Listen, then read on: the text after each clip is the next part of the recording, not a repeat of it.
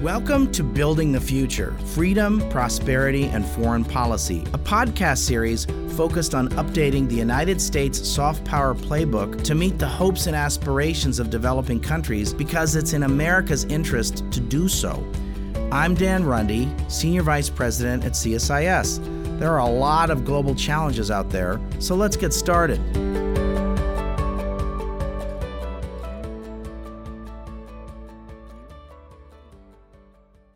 Uh, hello and welcome to another episode of Building the Future with Dan Runde. I'm joined today by Hardin Lang, Vice President for Programs and Policy at Refugees International.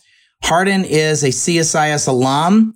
Hardin leads experts across the globe in field missions that respond to some of the world's most challenging humanitarian crises. He's a seasoned expert on U.S. security policy and Afghanistan, having previously worked for UN peacekeeping missions, the Center for American Progress, and yes, as I mentioned earlier, this, the CSIS International Security Program. In the wake of the Taliban takeover of Afghanistan, Hardin and his organization, Refugees International, have been invaluable advocates for displaced and vulnerable Afghans. Hardin, thanks for making time today. We're really pleased to have you here uh, for this important conversation on humanitarian assistance in Afghanistan and the refugee process. Welcome to the show. Dan, it's great to be here. It's a real pleasure. Great. Well, look, you've worked on Afghanistan and humanitarian crises in a number of your in professional incarnations. Tell me about your work and tell me about how you see the Afghan crisis and what work have you and Refugees International been doing in the wake of the Taliban takeover? Those are a lot of questions. So, okay, my pleasure. I'll take them in order. So, when I first went to Afghanistan, uh, so back in 2005, you could still drive the ring road, right, from Kabul down to Kandahar, uh, and then sort of spend a lot of time going around the country. And I spent like the first couple of years mostly uh, in Kandahar, sometime up in Mazar Sharif, and then also in Kabul. So, you know, it's a country that uh, I don't know as well as others, but one that's sort of close to my heart. And after working for the UN in and out of uh, Afghanistan for a couple of years, I also spent some time, as you said, at CSIS. Loved being there. It's an amazing organization. You all are very lucky uh, and working on uh, strategic issues related to Afghanistan um, and stabilization and humanitarian issues inside of Afghanistan. And in my current job at Refugees International, which I, am the vice president for policy and programs, been there for almost four years now. Um, you know, we've done work off and on Afghanistan for a while, but we really started paying attention uh, recently once the uh, withdrawal announcement had been made in April of 2021, because we were just looking at the time frame that was involved and kind of wondering, based on other experiences, um, you know, in recent history of very quick uh, troop withdrawals, what that might mean for stability in the country moving forward and the impact on the humanitarian situation. And then in June, we started writing some pieces about, uh, in essence, saying, look, be aware that we have a very significant humanitarian or refugee crisis that's probably in the making in and around. It may not happen immediately, but it's hard not to see how sort of the uh, turbulence or how the withdrawal doesn't set us up for some very difficult years. Uh, to come in Afghanistan, especially since it's happening the, without a, a, peace accord in place. And we need to start getting ready now for that. Um, you know, and then I think, like everybody else, as the months of the summer wore on in July and, and then moving into early August, as major population uh, centers fell to the Taliban, we really started gearing up for, you know, what comes next, right? So we, along with others, both in our personal and our professional capacity, were involved in trying to do some work around the airlift. But really, where our focus has been as an organization has been trying to think about how to sort of set the table and the policy agenda, both in the humanitarian, but also on the refugee and displacement front moving forward. And so what that's meant for our work is to sort of break the problem down into a series of different theaters. The first being inside of Afghanistan and then also in the region, looking at what's happening of movement of populations into Pakistan, into Tajikistan, into Iran, what the potential was in terms of possible displacement moving forward. And I know we'll get into that in more detail later. We're also looking at what would it mean for transit countries where Afghans who have been in refuge for numbers of years, for decades in some of these countries, and who transit through countries like Turkey on their way to Europe. What sort of protections available to them in Turkey? What sort of protections available to them in Europe? And based on our previous work in those locations, particularly on Afghans in many of those places, how do we think about uh, devising a policy agenda that will provide the maximum form of protection based on the responsibility that Europeans and others basically owe the Afghans over the amount of time and investment we've made in the country. But uh, above all else, it really was a look at what does the United States need to do, right? In terms of here are the things that the U.S. can do not only to uh, provide refuge to Afghans, both through uh, diff- the different forms of the programs that we'll talk about moving forward, but also how do we lead in terms of humanitarian leadership in the region, right, in the, amongst the international community, so that after the troops are gone, we're setting up the country to at least minimize the harm uh, they could be coming the way of the civilian population. And we just put out a report today, which I'm happy to you know drop in your chat box, that really sort of outlines these four different areas and what our policy recommendations are moving forward. Got it. Okay. So, how many people do you think are going to end up m- moving in the light of what's happened? Great question. So the uh, UNHCR has put out an estimate saying that on their worst case, they would expect to see up to half a million into the regional countries, most to, in our view, Pakistan and then also Iran uh, before the end of the year. The Pakistanis have said that they could see as many as 70, 700,000 moving by the end of the year. Um, and so we'll see how things go. But our, our basic point here is we need to get ready for that. We need to get ready for it now. So the kind of chaos that we saw around the airport uh, operation doesn't sort of envelop the international uh, response to that refugee emergency as it takes place. So if I'm not mistaken, Pakistan has built a wall, Hardin. Now they may have even had the Americans pay for it, if you, if I can put it that way. So they've they've hardened their border with Pakistan. Now some of that is for a number of different reasons. You could argue some of it has to do with, I think they'd like to kind of put a marker down physically, if you will, on sort of where they think the border ought to be with Afghanistan for historical reasons and sort of other bigger picture issues for them. Some of it is, is just having border security like any other sovereign state wanting to have that.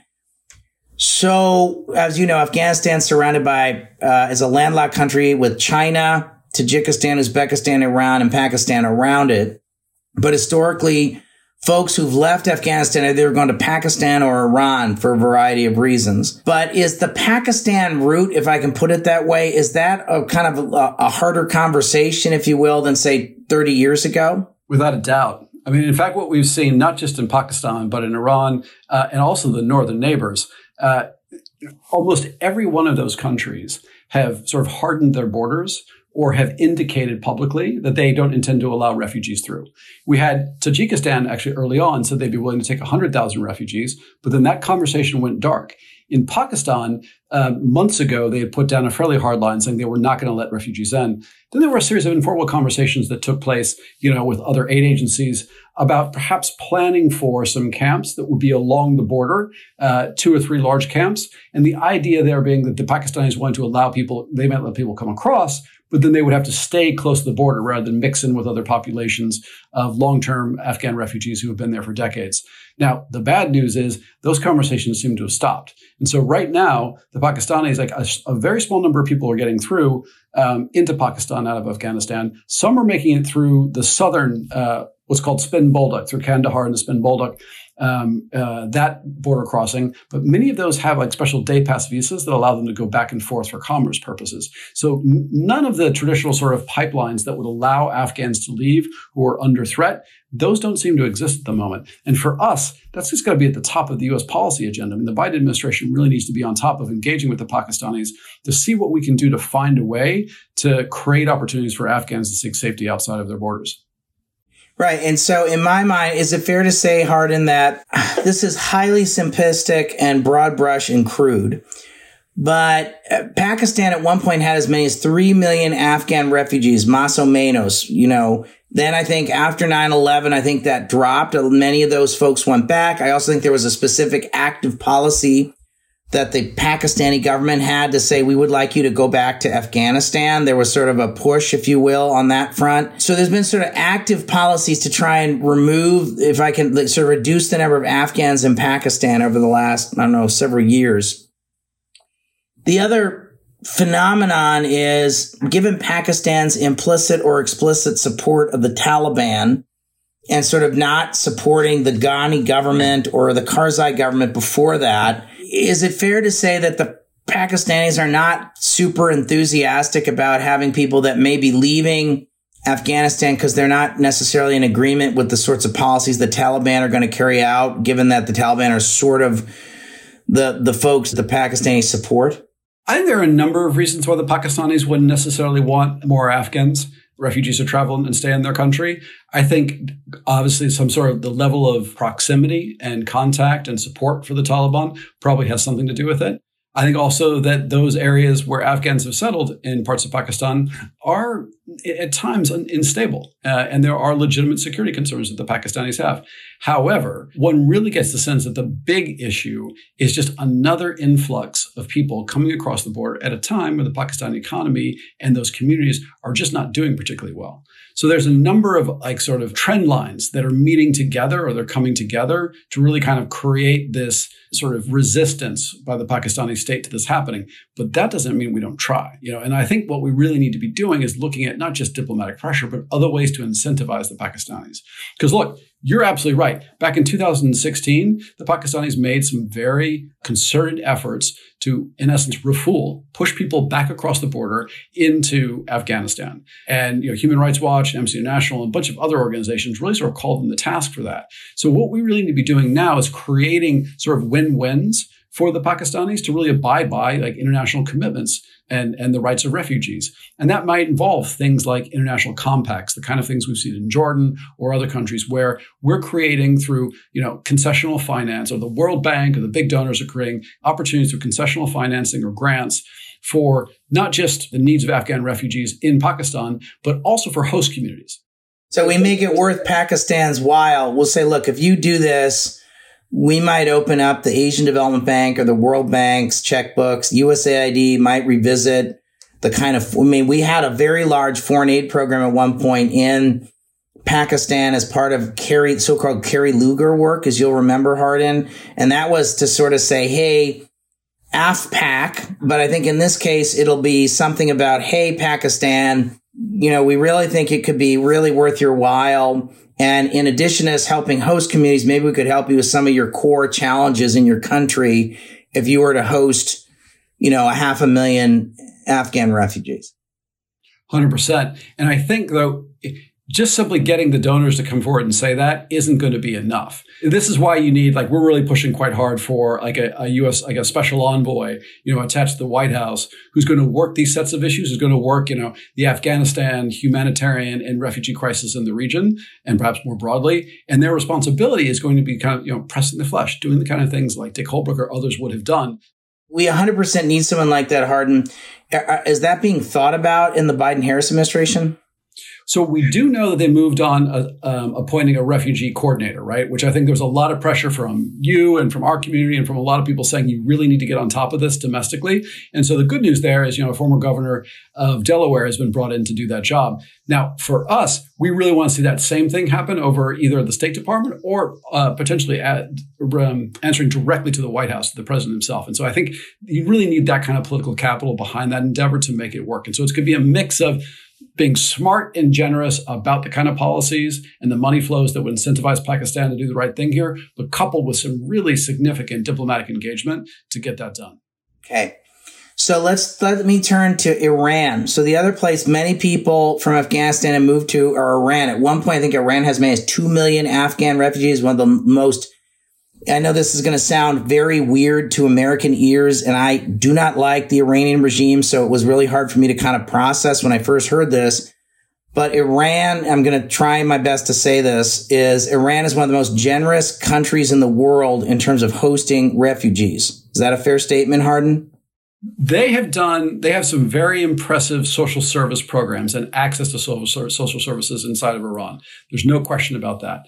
There have been times when they have been less sort of accepting or welcoming or generous of Afghans in particular coming across. And we saw some of that around the COVID 19 pandemic.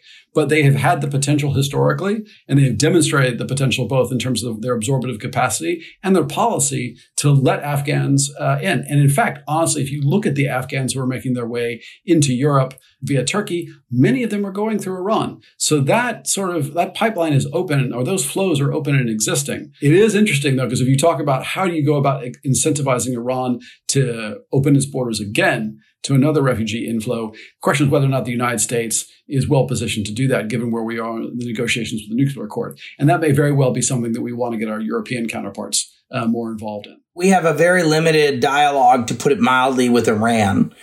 And I don't think we as the United States are going to be, com- I'm certainly not comfortable with us all open, you know. Could you imagine a scenario where the Europeans offer? I mean, I just have a hard time even thinking about this, but do you know have a sense of how many Iranian, how many Afghans might go to Iran? So some of the estimates there we're looking at by the end of the year would be up to 150,000. Uh, and that's something that, and again, that's a worst case scenario according to UNHCR. And I think that's something that the, you know, Iran as a country could certainly absorb. Uh, I think the real concern on the part of like European counterparts are going to be if, they're pushing Iran and trying to incentivize Iran to open the door and allow that to happen, um, where are those folks going to end up? And you know, the bad news on that front is what we're hearing from many. You know, there are a number of great statements about responsibility sharing and rights of refugees coming out of the European Union. The problem is when you actually look at the policies, especially at the national level, what's going on. Um, it's really it, it's hard to characterize it as anything else than sort of you know walls going up and borders being hardened. So that, that's a point. Uh, again, the United States is going to have to invest some political capital to, to encourage the Europeans to do the right thing in your mind, do you see Turkey taking folks? Yeah, so I mean, Turkey is like you know one of the main transit points, right? And there are hundreds of thousands of Afghans in Turkey. The bad news there again is that Syrian refugees inside of Turkey enjoy a special status and they have access to special permits. And by and large, they have access to reasonable protection inside of Turkey. Those same sets of rights and programs are really not open to Afghan refugees, right? So there's almost like they're second class refugees or uh, forced migrants, if you will, inside of Turkey. And so we have some very specific recommendations about what the Turkish government is going to need to do on this. But my sense is that the Turkish government is primarily looking at Europe right now and having a conversation about look, do we go back to 2015, 2016, where there was this agreement between the EU and Turkey about how to deal with Syrian refugees that ended up largely corralling them inside of Turkey, right? Limiting access to the EU. And so if I had to hazard a guess, that's probably where that conversation is right now. So what about if I said Kosovo, Albania, where there's some discussion about asking them to take some folks. They're both small countries. Yeah, but I, most of the people that we're talking about there are folks who have made their way out of the airlift. Right. So a lot of people who are, you know, as you know, like of the, uh, you know, the tens of thousands who made their way out of the, you know, out of Kabul airport, a lot of them ended up on military lily pads, i.e. bases in different parts of the Middle East uh, and some in Europe. Others have been taken to countries like Albania, countries like Kosovo. And there may be an opportunity for Afghans who make their way to third countries to actually be, to actually go to Albania or to Kosovo or of other countries in Europe where they would stay while they're being processed for, uh, for refugee status in the United, to be resettled into the United States. So that's a possibility. The question is, how does that pipeline turn on? Like, how do people make their way there now that the air bridge at HKIA no longer exists? Are we going to see the airports reopen at some point? So, you know, the the UN is already flying humanitarian airlifts into and, and humanitarian charters into Mazar al Sharif, into um, the airport in Kabul, uh, and to a lesser extent, I understand they're getting ready to do it in Kandahar. I don't know if they've actually done it yet. So my sense is, you know, and the the Turks and the Qataris have both made significant investments in trying to get the airport in Kabul turned back on. So I would anticipate that that would happen relatively soon. We're doing this recording on Wednesday, the 8th of September. Would you say two weeks from now, by the 22nd of September? I think that's essential. I mean, if, that doesn't happen, we have a really big problem because turning on a humanitarian like airlift to get aid into the country is going to be like, it's a critical part of the plan for trying to deal with what is out of control food insecurity, with the COVID crisis, with a humanitarian crisis that's beginning to trend towards a disaster or towards a catastrophe. So, in all likelihood, um, my understanding is that that airport in, in Kabul is essential uh, as part of that air bridge. So I'd be really surprised if it wasn't operational by then. But not everyone's going to be able to get on an airplane. So what's it? What's the chances that you know? I've heard various things like humanitarian convoy. I don't even know what that means as a concept. But could you talk to me about if you don't get on an airplane? If there's several hundred thousand Afghans that want to leave the country and they can't get to Kabul airport or one of the other two airports, how are they going to how are they going to get out of the country? Well, at the moment, right, where you have the Taliban, the Taliban have committed, or at least their reported commitment has been enshrined in a series of different documents, including a recent Security Council resolution uh, and also a joint statement that close to 100 countries signed that was released, I think, on August 29th. That basically committed the Taliban to, to allow Afghans to move freely across borders. So your real, your first issue, particularly as people are moving around on land, is the Taliban stopping them. We see that right now in Mazar Sharif, right, where there are a series of charter uh, planes that want to take off and take Afghans uh, who are at risk to other countries, and they can't leave because the Taliban are stopping it.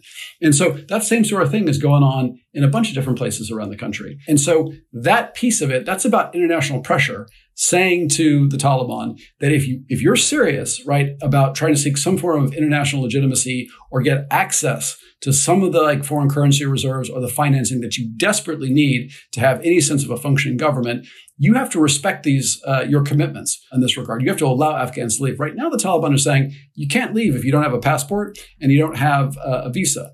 Well, at the moment, very few who even have those are being allowed to leave. So there's got to be a lot of international pressure there.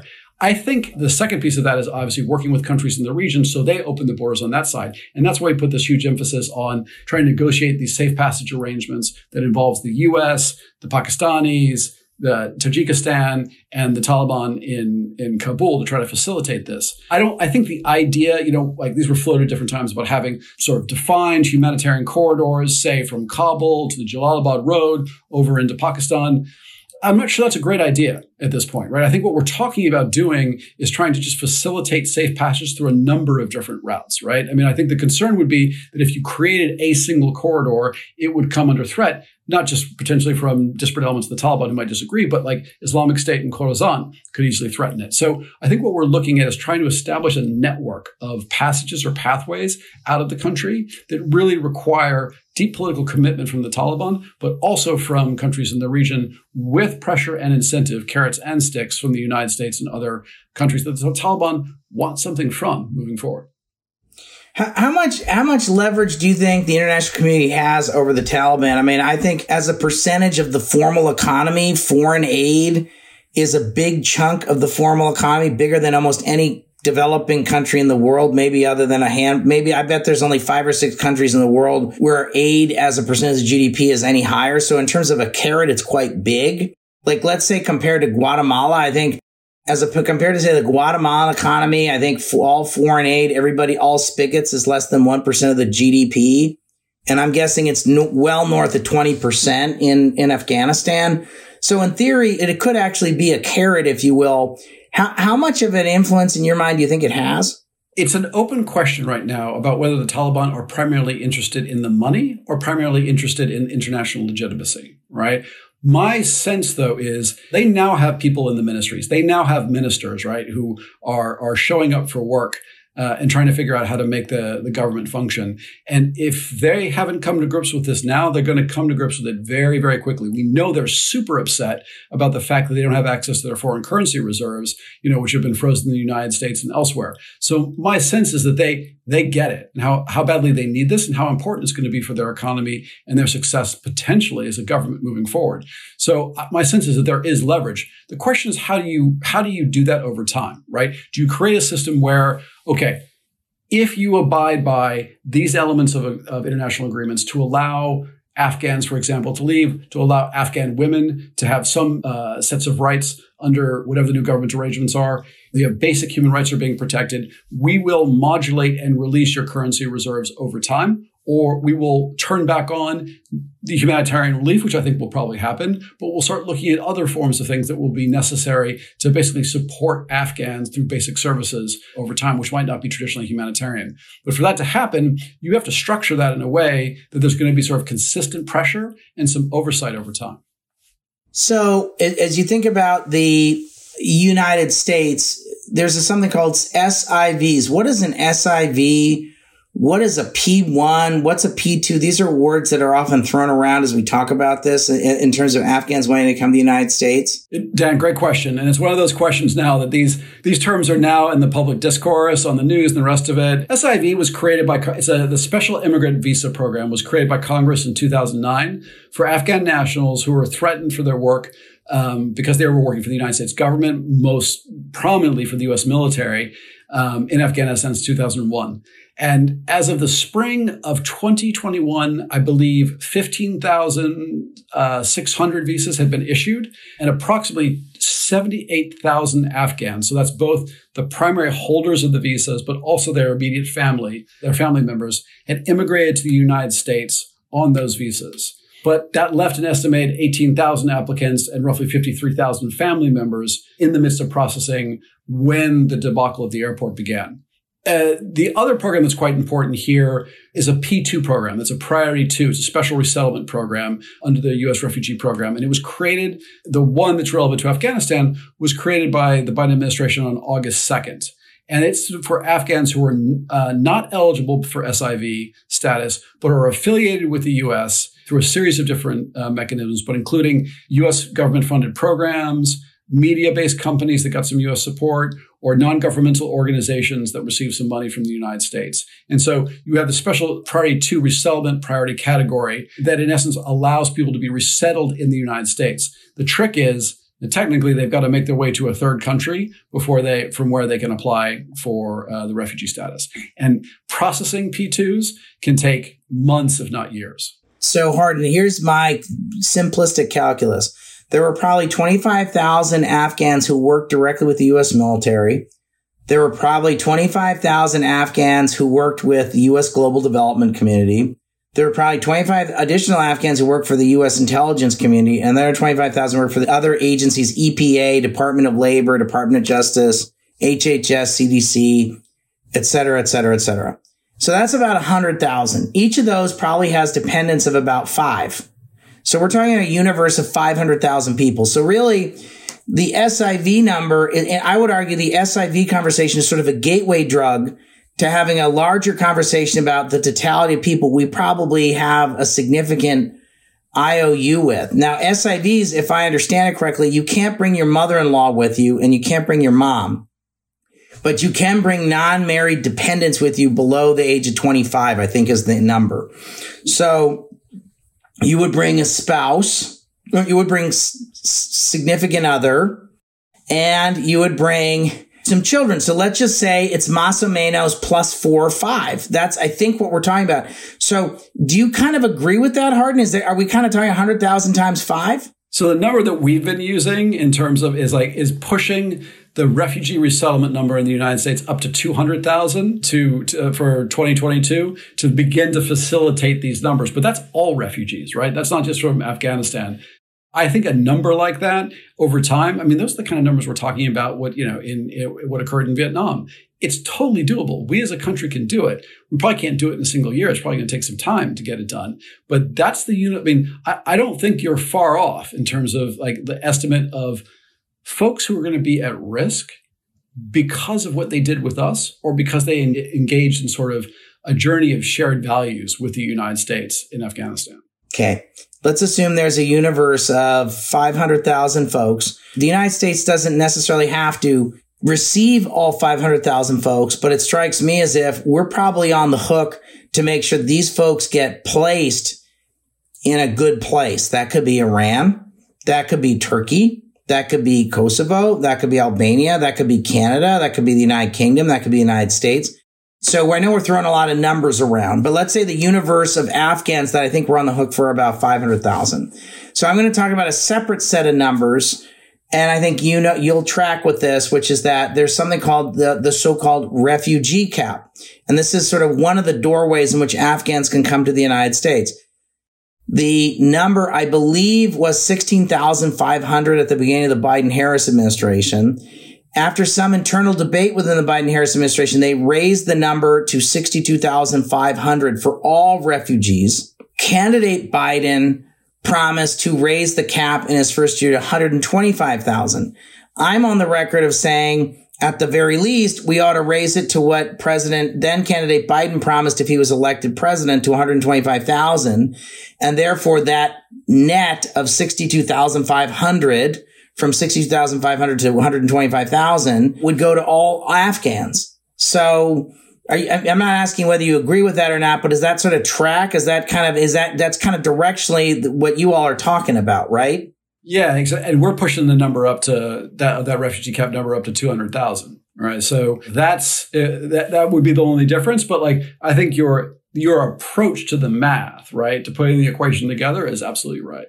Thank you. Okay, so my view is we have major debts and we've got major obligations to a significant part of Afghans who were with us and who trusted us. There's going to be a time for a different conversation about what just happened and we're on the hook for we got a lot of obligations. What can the american people do? If somebody's listening to this podcast what are two or three simple things the average american citizen or the average citizen in the world who's listening to this podcast because this is listened all over the world what can they do? Is there a website or two they could go to? Could they make a contribution? Is there something else they can be doing? What can they be doing hardin Sure. So there are a couple things, right? I think there are a number of very impressive non-governmental organizations that are doing sort of the work of welcome in the United States. Uh, and then elsewhere, right? So I think you've got organizations like the International Crisis, the International Rescue Committee. You've got uh, like Mercy Corps, a number of NGOs that are doing that work inside of Afghanistan, that are providing humanitarian relief inside of Afghanistan that we can support. And I think those donations are critically important. You've got a number of uh, what are called refugee resettlement agencies, right? And these are non governmental organizations in the United States under the rubric of something called um, RC USA. And this umbrella group brings together the resettlement agencies that, Uh, in essence, provide services to people, to refugees when they're resettled in the United States and allow them to sort of become integrated or help them facilitate integration into their host communities in the US contributing to those organizations because a lot of them are going to be stepping up and filling gaps as the Afghans who are already in the pipeline, people who are making their way here as a result of the airlift, arrive. I mean, many of the Afghans who are coming into the country are not coming in on formal status. I mean, they have they have an SIV application, they have a P2 refugee application being processed, but many of those those things are in process, and so they're going to be what's called paroled in to the country. When you're paroled in, you do not have the same set of rights to the same set of programs that you would if you were a resettled refugee. And so a lot of these resettlement agencies like LIRS and others, they are going to be the ones who step in to gap fill. And so that's a place where your money can be spent. There's also a really great initiative that's being put together called Welcome US, which is going to sort of bring, it's going to thread together all of these organizations and also communities across the country to really come together as like a joint umbrella organization to provide welcome to the Afghans who are in the pipeline to come to the United States. And so I think you're looking at giving you know money like stepping up and giving some contributions to those organizations which are doing work in afghanistan right now where the situation is most dire and they continue to operate i think you're looking at the resettlement agencies here in the united states i think honestly just writing to your congressman or your senator and saying hey look we want to emphasize and underscore our willingness as americans and sort of bipartisan consensus that this is the right thing to do by the Afghans who are coming here. Not having tolerance for the kind of some of the hateful rhetoric that we see flowing around right now. I mean, I think it's absolutely essential that we come together as a society and a country to provide just the basic sense of welcome to a, a population of people who are in danger because of their association with us. So, in my view, is if you support the troops, then you need to support the folks that supported the troops. So what are you going to do to support the folks that supported the troops? So you'll see an op-ed that Hugh Hewitt did over the weekend on Afghanistan. I don't know if you saw it. You saw it? Yeah. So I think uh, I had spent an extended period of time with him last week over lunch, kind of making this case. So I was particularly pleased with someone with his platform and following. He has 4 million radio listeners every morning from 6 to 9. I listen to him and he's a, he and I know each other really well. So we had lunch last week, and I had this was about this topic. He then used it to ask people like Kevin McCarthy and other Republican leaders, what about what are our obligations to people that were with us? So I think you know I think it's really important that we step up and. Um, so look, Hardin, thanks for your leadership on this. Uh, we'll, we'll, maybe we'll come back and, and have you come back on maybe later in the fall to keep tracking this. Uh, but I'm really, um, really grateful that you would take the time. Know you're super busy. Thanks for what you're doing, and uh, and we'll we'll get this out shortly uh, to, to, our listeners next week. Dan, it's a real pleasure. Thanks very much for having me. I had such a fantastic time being at CSIS, and so anything I can do serve as part of the wider alum and network uh, for the CSIS family, I'm always up for it. Great. Thanks, Hardin. Thanks for the time. If you enjoyed this podcast, check out our larger suite of CSIS podcasts. From Into Africa, The Asia Chessboard, China Power, AIDS 2020, The Trade Guys, Smart Women Smart Power, and more. You can listen to them all on major streaming platforms like iTunes and Spotify. Visit csis.org/podcasts to see our full catalog